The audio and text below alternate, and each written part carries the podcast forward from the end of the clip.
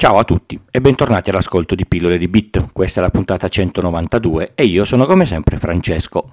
Vi chiedo scusa per la puntata saltata, è un periodo un po' complesso e la mia mente non riesce a scrivere una puntata a settimana. Arrivo venerdì e penso, cavoli, devo registrare, non ho scritto la puntata e non so ancora cosa scrivere.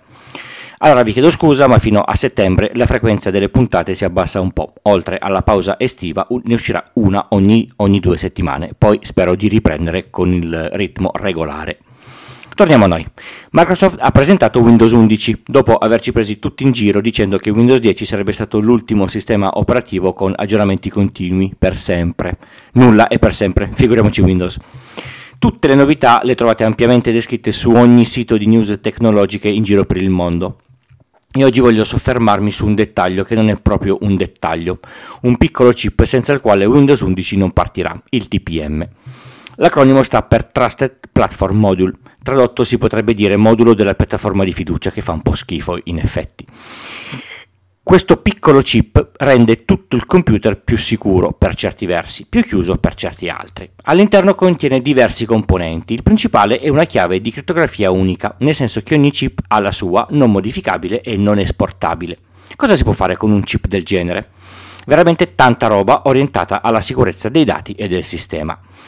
Chi pensava che il PC, al contrario delle console e dei Mac, fosse rimasto l'ultimo baluardo della, della, libertà con il quale fare qualsiasi cosa, resterà deluso, almeno se vorrà usare Windows 11.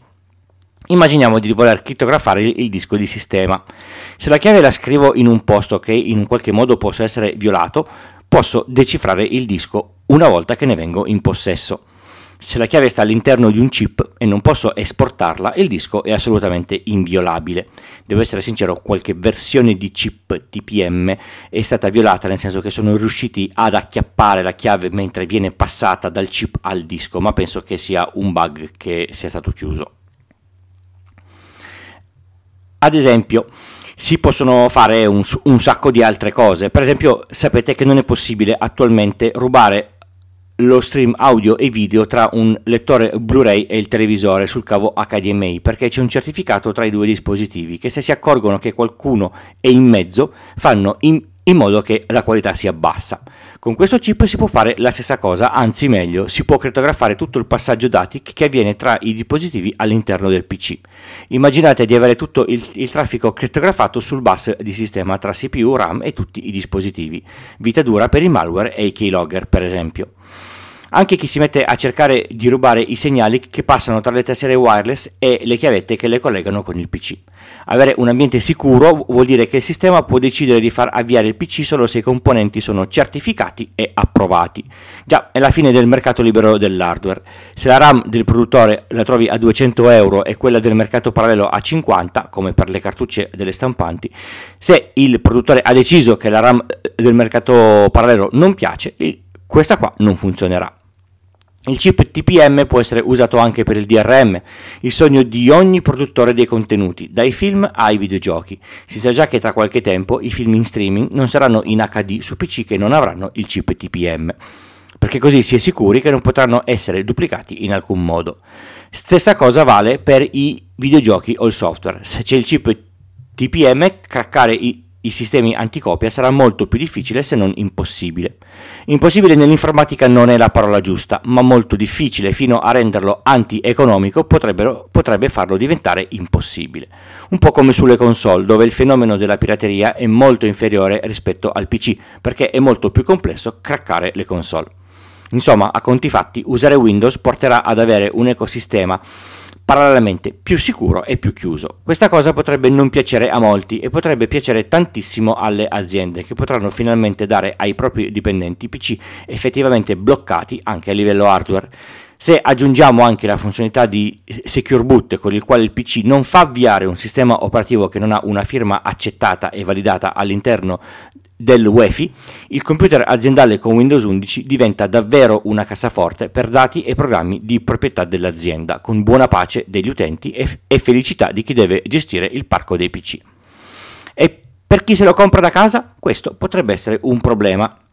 La definizione di Linux come software libero amplia ancora di più la sua accezione, anche se si vuole continuare a usare Windows come dispositivo per giocare sarà necessario sottostare ad alcune regole, esattamente come si decise di sottostare a queste regole quando si compra un Mac ma dal lancio del 14 giugno alla disponibilità di fine 2021 alla scadenza del supporto di Windows 10 del 2025, di acqua ne deve passare sotto i ponti. Avremo tanto tempo per vedere come evolveranno le cose, quindi prima di arrabbiarci o pensare come mettere una patch farlocca a un sistema non ancora uscito sul mercato, direi che si può tranquillamente aspettare.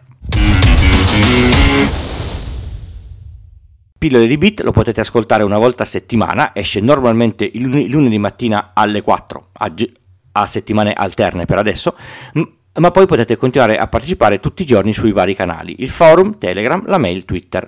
Tutti i link li trovate sul sito pillole di bit col punto prima dell'it. Pillole di Bit si ascolta su tutte le piattaforme di diffusione podcast, compreso Amazon Echo.